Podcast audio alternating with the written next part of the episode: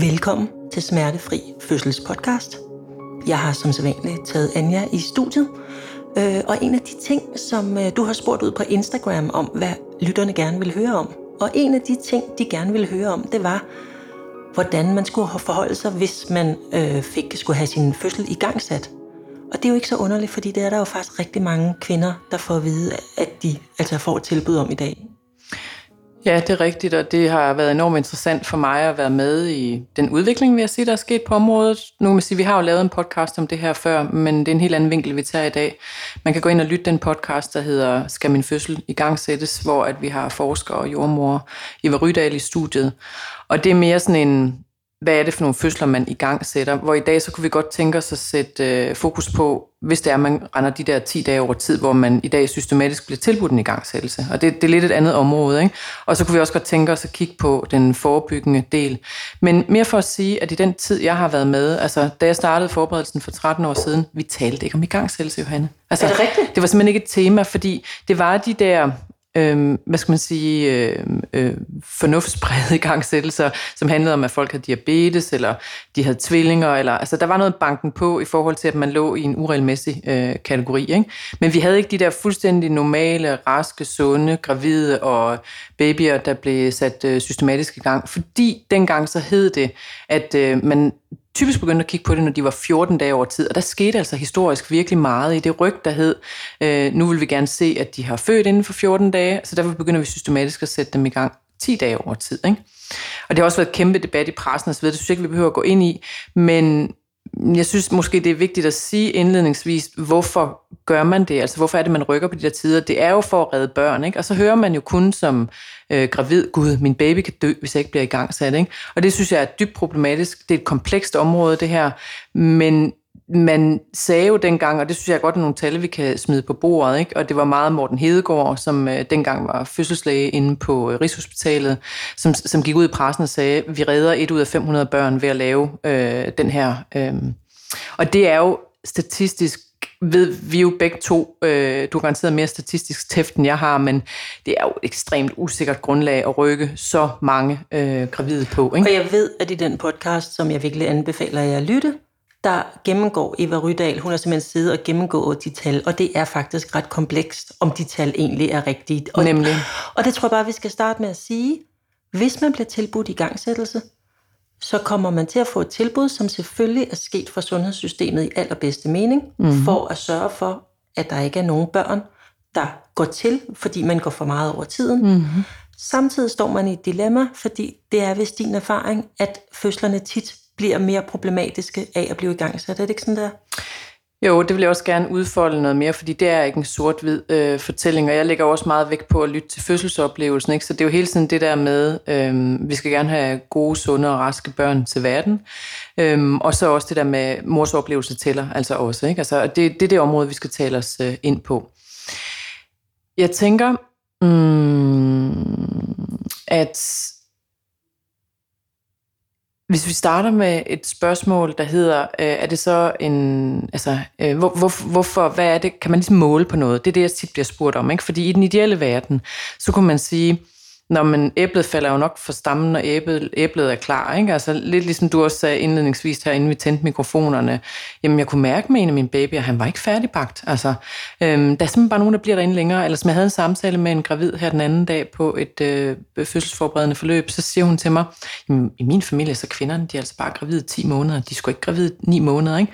Og det vidste hun godt, men hendes fødsel blev i gang sat, fordi at hun vidste ikke, det var noget, man kunne sige nej tak til. Ikke? Altså, nu var hun jo så i en ny tidsalder, men hendes mor havde bare født de der børn børn. Ikke? Øhm. Og det er jo også forskelligt. Altså, jeg kan huske øh, min gamle farmor, som er den mest kompetente, fordi hun havde født fem børn. Ja. Jeg kan huske, hun fortalte, at øh, hendes, øh, hendes første barn var, hun, var, var blevet født 14 dage før termin. Øh, og det var hendes næste også. Og så var, jeg tror det var min far, han var blevet født 14 dage over termin, hvilket jo havde givet hende en oplevelse af at være en måned længere gravid. Mm. Altså fordi hun havde sådan forventet det, eller sådan, så det svinger jo også meget fra graviditet til graviditet. Helt vildt, og det, og det vi ved, at genetisk determinerer, hvornår man føder. Altså hvis vi kigger sådan helt biologisk på det, ikke? Øhm, så ved vi jo, lidt som du også siger i den fortælling, at tre uger før og to uger efter termin, Øh, det, det er den normale øh, vindue og føde i. Ikke? Altså, det er jo et ret langt spænd, og det kan du også høre på det, du fortæller der. Øh, hvad er det så, der er risikobetonet, når man går over tid? Jamen, det er så, at babyen den kan blive overborgen, som man siger. Ikke? Og der er faktisk nogle ting, man kan tjekke for. Og det kunne jeg også godt tænke mig, at vi lige øh, går ind og taler om, for der er nogle andre ting, man kan bede om, hvis man vælger at sige nej tak til en igangsættelse. Øh, så kan man faktisk gå ind og scanne for nogle ting. Ikke? Mm. Så, øh, så, så der er lidt at tage af, og det er egentlig det, at øh, vi skal ind på på den her podcast, hvordan forebygger du øh, og blive, overhovedet komme til at stå i det dilemma, som det jo er for de allerfleste, og øh, hvad er det, altså, på grund, hvad kan du selv gøre, øh, og hvad er det også for en god dialog, kan man sige, du kan tage med sundhedsvæsenet, øh, hvis du kommer ind i den her situation. Ikke? Så, så hvis nu du står her, og ja. du, er, øh, du er blevet tilbudt i gangsættelse, og du har faktisk besluttet dig at sige nej, mm. hvad kan du så bede om? Mm. Øhm, jeg synes, vi skal starte øh, tidligere end det, fordi hvad kan du gøre for ikke at komme til at stå i den situation? Så tager vi den der situation bagefter, ikke? fordi så tager vi det mere kronologisk. Øhm, du kan allerede i uge 37 gå ud i byen et sted. Det kan du faktisk også nogle gange få hos din konsultationsjordmor. Det handler om, hvad de kan. Men der kan du få formodende akupunktur. Og det er faktisk evidensbaseret, at begynder man at modne øh, oxytocinspejlet op, altså det her fødehormon, inden at du rammer overhovedet op i, at vi er 10 dage over tid, ikke? Øhm, jamen så kan du simpelthen rejse det. Og det tænker jeg, at det er en god ting at gøre for sig selv, bare fordi, at du overhovedet også øh, kan gå ind og arbejde med dine smertetærskel i det der område. Det styrer jo begge ting, at du får og så styrer det øh, smertetærskelen. Og det er jo ikke sådan, at du så begynder at føde i u 37, bare fordi du får formodende akupunktur. Øh, typisk så får du tre behandlinger, hvor de to første er formodende, og så den øh, tredje er mere invasiv. Så der er forskel på formodende og igangsættende akupunktur. Og mange er ekstremt modtagelige for akupunktur, så det er, jo, det er jo en nem måde, kan man sige, at gå ind og forebygge på.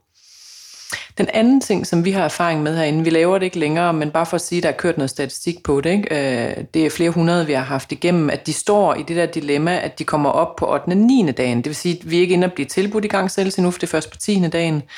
Øhm, og det virker vanvittigt effektivt på flergangsfødende, og så har det sådan 50-50 på førstegangsfødende, for de er jo ikke født før, så kroppen er simpelthen ikke så modtagelig for øh, at blive skubbet lidt til.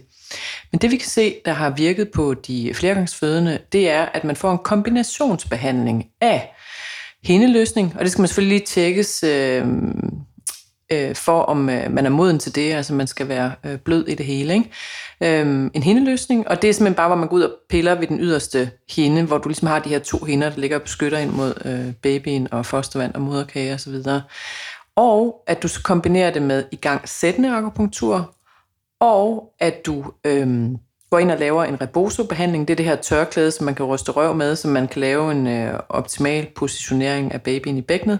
Men bare det med, at du laver nogle rystelser i det der område. Ikke? Og den sidste, at du går hjem og får noget sex. Og der er altså to ting i sex, som gør noget på det her tidspunkt. Den ene er, Øhm, og der vil jeg gerne smide kilde hen til Karen Ingvarsen, som har arbejdet herinde, som har været øh, jordmor i mange, mange år. Hun siger, at der findes et studie, som viser, at vi, når vi går over termin, danner receptorer på vores livmormund, som er ekstremt modtagelige for de prostaglandiner, som manden har i sæden. Hvor tidligere så sagde man jo, om skulle der vognlæse sæde til. Det er jo faktisk det, man sætter kunstigt i gang med, hvis man øh, sætter i gang. Det er øh, prostaglandiner medicinsk. Ikke?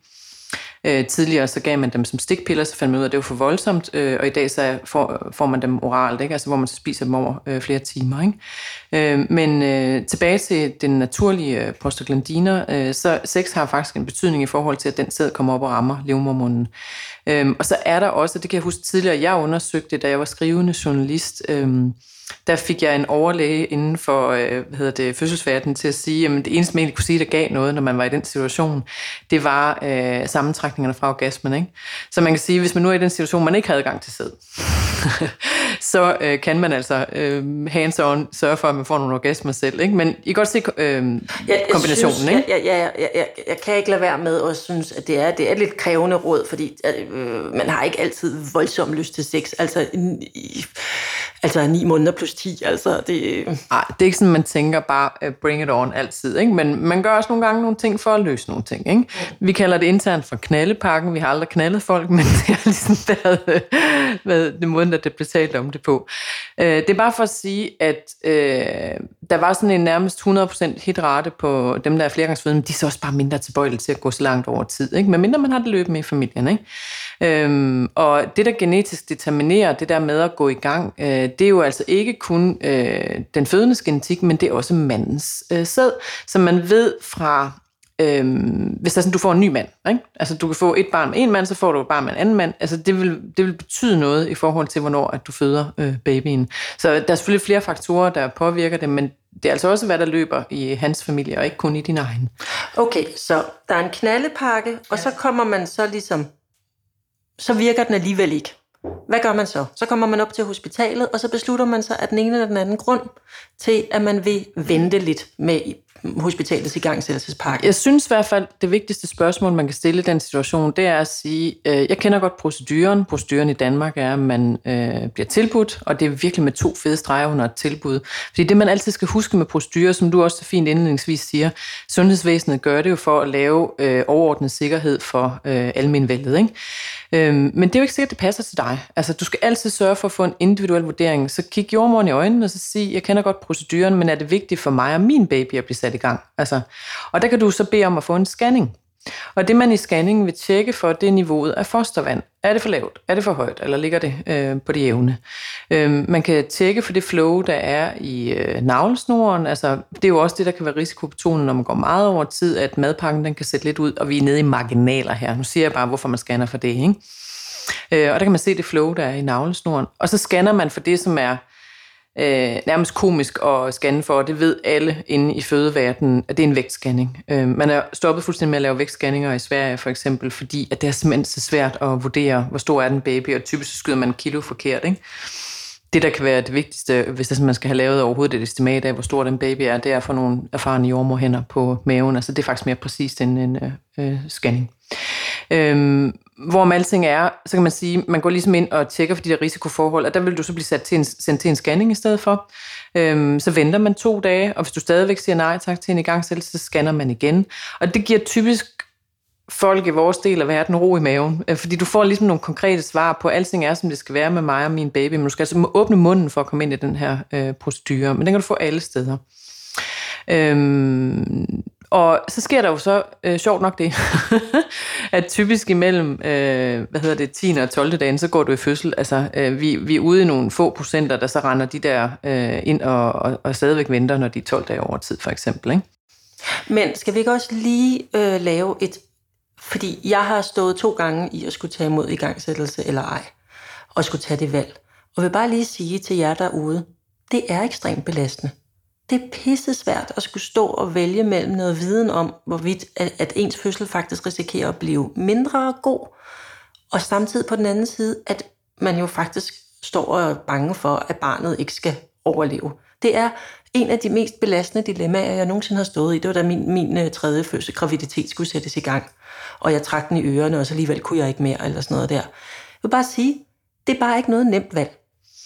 Jeg er fuldstændig enig, og det er jo den store mentale del af det her. Ikke? Altså man bliver jo komplet øh, hormonella i den her situation, og det, som kommer op i de fleste, det er jo, skal jeg tage ansvar for, altså om mit barn overlever eller ej. Altså man kommer meget ind i den der dødssnak i virkeligheden. Ikke? Øhm, og det er, jo, det er jo en hård måde at opsætte det på, men det er en meget øh, fremtrædende følelse hos dem, der står i situationen. Du har jo selv prøvet det, ikke? Øhm, og dertil vil jeg sige, det er der, hvor at man virkelig skal passe på ikke at blive frygtstyret øh, i situationen, for det er jo det, der sker. Ikke? Øhm, og så vende blikket over mod den fagperson, som man skal samarbejde med, og så sige, kan du give mig nogle konkrete svar, og kan du give mig nogle alternativer, kan du give mig nogle muligheder? Ikke? Øhm, det synes jeg er virkelig vigtigt, at man får fremlagt øh, det. Og så det der med, at man har preppet selv op til, at du rent faktisk kan gøre noget forebyggende. Der er også en anden ting, jeg vil sige, og det lyder helt vildt skørt, det jeg siger nu, men det er faktisk noget, man ved, der virker. Ikke? Hvis du, det er sådan et studie, man har lavet, der hedder Dadelstudiet, som er meget omtalt. Hvis du spiser seks dadler om dagen fra uge øh, 36, og så op mod termin, så er du meget mindre tilbøjelig til at gå de her fulde 10 dage over tid. Og det ville jeg jo aldrig sige, hvis det er sådan, at vi ikke havde de her øh, procedurer. Ikke? Altså, så det er jo Ja, øhm, men der er åbenbart formodende stof i dadler, som gør, at man vil være mere tilbøjelig til at føde inden for den der tidsramme. Ikke? Og så vil jeg først også sige, at øh, nogle af jer, der sidder og lytter denne her, I er jo slet ikke, I, I måske er i syvende måned eller sådan noget. Fordi så mange førstegangsfødende ryger ind i den her problematik, så synes jeg faktisk, det kan være fornuftigt at tage lidt stilling til det, måske måneden før. Spekulere lidt over det. Lyt denne her podcast, tænke, mm, hvordan er jeg selv? Fordi at når man, hvis man står med den, bam, og pludselig så rammer den, og man er helt uforberedt, så er det rigtig, rigtig svært at forholde sig, altså sådan bare en lille smule køligt til det. Ja, det er ikke det rationelle, der ligesom dominerer på det øh, tidspunkt. Det er jeg fuldstændig enig i. Altså, det bliver meget følelsesmæssigt, og så er man meget sådan tilbøjelig til også at gå i sådan en når autoriteten ved sikkert bedre. Og, altså, det er meget svært at mærke sig selv i den øh, situation, og hvad det er, at man skal gå med. Ikke? Mm. Det er også derfor, vi altid tilbyder herinde, at man har en opfølgende samtale efter det fødselsforberedende kursus, hvis man kommer i en situation, der har enormt mange samtaler med øh, gravide. Og jeg vil jo aldrig nogensinde tale for eller imod en igangsættelse. Jeg vil stille de rigtige spørgsmål, så den person kan tage en beslutning. Ikke? Og tit har man glemt det, der har været i måske podcasten også her, eller i undervisningen, ikke? fordi at øh, man er så presset øh, og kan føle, at man øh, har svært ved at træffe det rigtige valg. Ikke? Men der kan man nogle gange en samtale kan gøre, at man så træffer øh, det gode valg. Ikke? Er der flere gode råd, du vil sige der? Altså, knallepakken, ja. fødselsmodnende akupunktur, ja. knallepakken, ja. dadler. Ja. Hvis du alligevel skal, skal i gang sætte, så kan du overveje, om der er nogle procedurer, hvor de kan tjekke det. Er der andet, man kan gøre? Ja, altså jeg synes, man skal spørge ind til, fordi øh, altså hvis det nu er, at man, man nu vælger at gå med i gangsættelsen, lad os også bare optegne det scenarie, ikke? Øhm, jeg synes virkelig, man skal spørge ind til, om der er nogle alternativer øhm, i forhold til den måde, man vælger at gang sætte på, fordi det adskiller sig jo også. Det har jo nærmest en geografisk adskillelse i Danmark, ikke? Øh, nogle steder, og det er jo igen kun, hvis der er sådan, at ens krop er modnet til det, så kan man starte med sådan en ballonudvidelse, øh, som er sådan en ballon, man får pustet op, som så trykker op mod livmormunden og modner. Øhm, og øhm, her i København, så gør man meget systematisk det, at man bruger øh, det præparat, der hedder Angosta, som er kunstige prostaglandiner, og det var det, jeg lige kort omtalte før. Og øh, et andet relevant spørgsmål, jeg synes egentlig også, der er at stille i den her sammenhæng, det er at sige, når bliver det sådan en dårlig oplevelse at blive igangsat? Fordi hvorfor har vi overhovedet den her podcast? Ikke? Det virker da enormt smart, som alt andet i den videnskabelige og medicinske verden, at så kan man bare sætte en fødsel i gang. Altså, hvorfor skulle man ikke sige ja til det? Og der er også mange, der øh, hører jeg, øh, får sat deres fødsel i gang, simpelthen fordi de er trætte af at være gravide. Så det er også nogle gange på mors ønske. Det er jo ikke altid bare fordi, at der er en procedure. De er simpelthen, fordi man er ved at springe i luften. Det er vi jo alle sammen, når vi begynder at ramme den der tid. Ikke?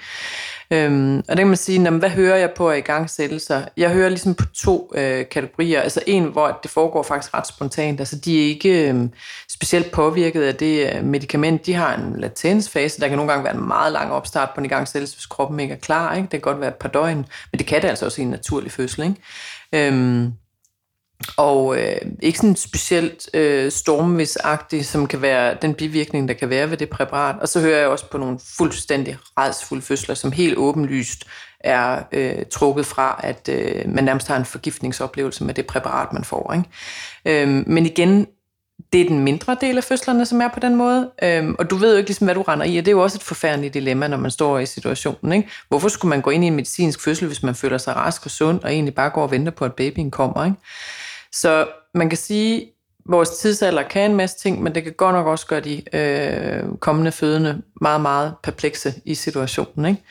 Så jeg synes, det bedste råd, jeg kan give, det er helt klart det der med at få en god samtale med nogle flere personer. Altså, øhm, men man skal selvfølgelig føle det understøttende og ikke forvirre en yderligere. Og så også føle, at man har tillid til den person i sundhedssystemet, man taler med, fordi nogle er sindssygt dygtige til at informere om det her.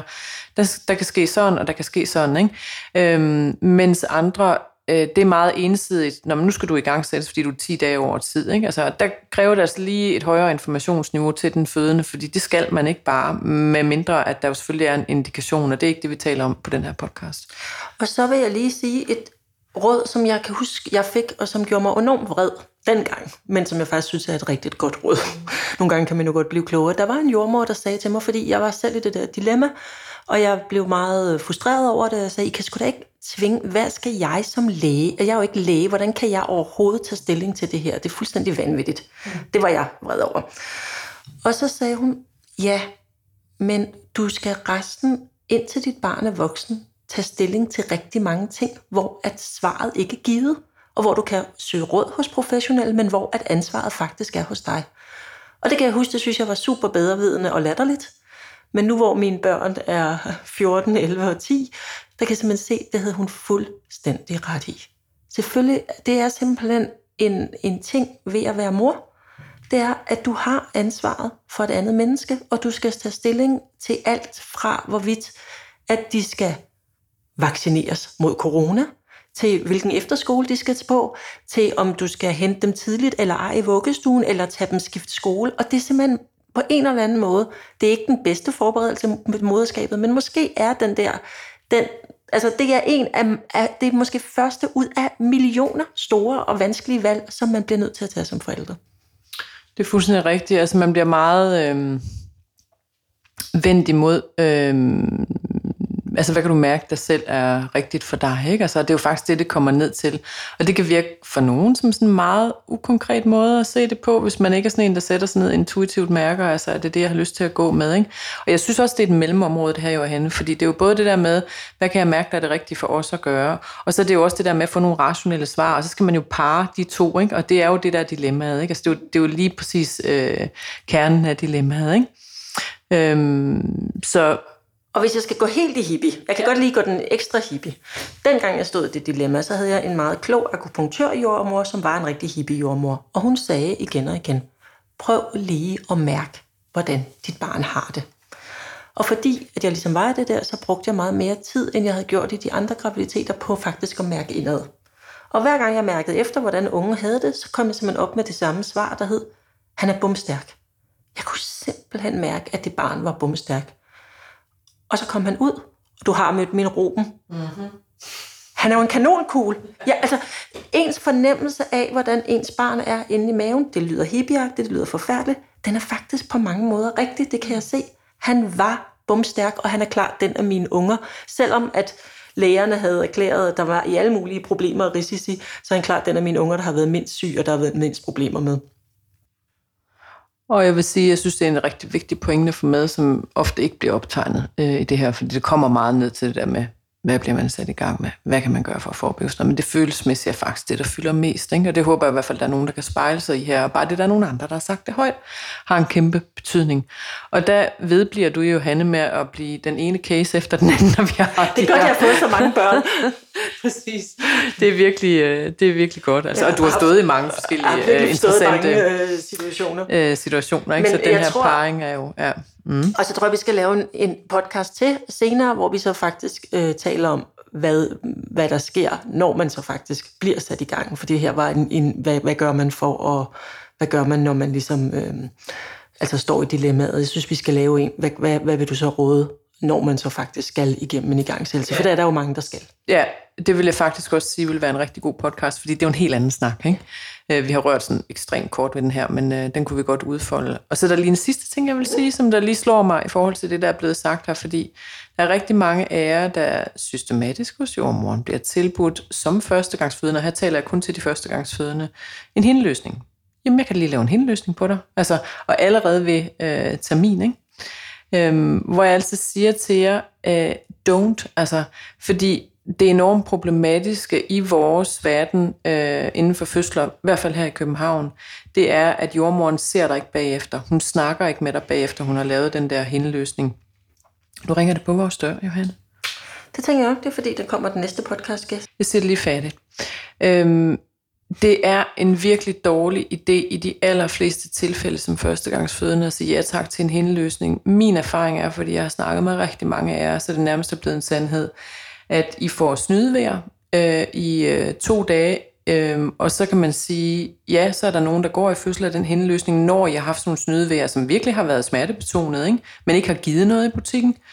Og så når I endelig kommer til at gå reelt i fødsel, så er I fuldstændig udmattet. Ikke? Og så lander man lidt i det der medicinske scenarie alligevel. Ikke? Øhm, og det er bare ligesom sådan en lille advarsel, mens når I er flergangsfødende, sindssygt effektivt med hændeløsning, ikke? men kroppen har jo været i fødsel før, så den kan huske noget andet. Ikke?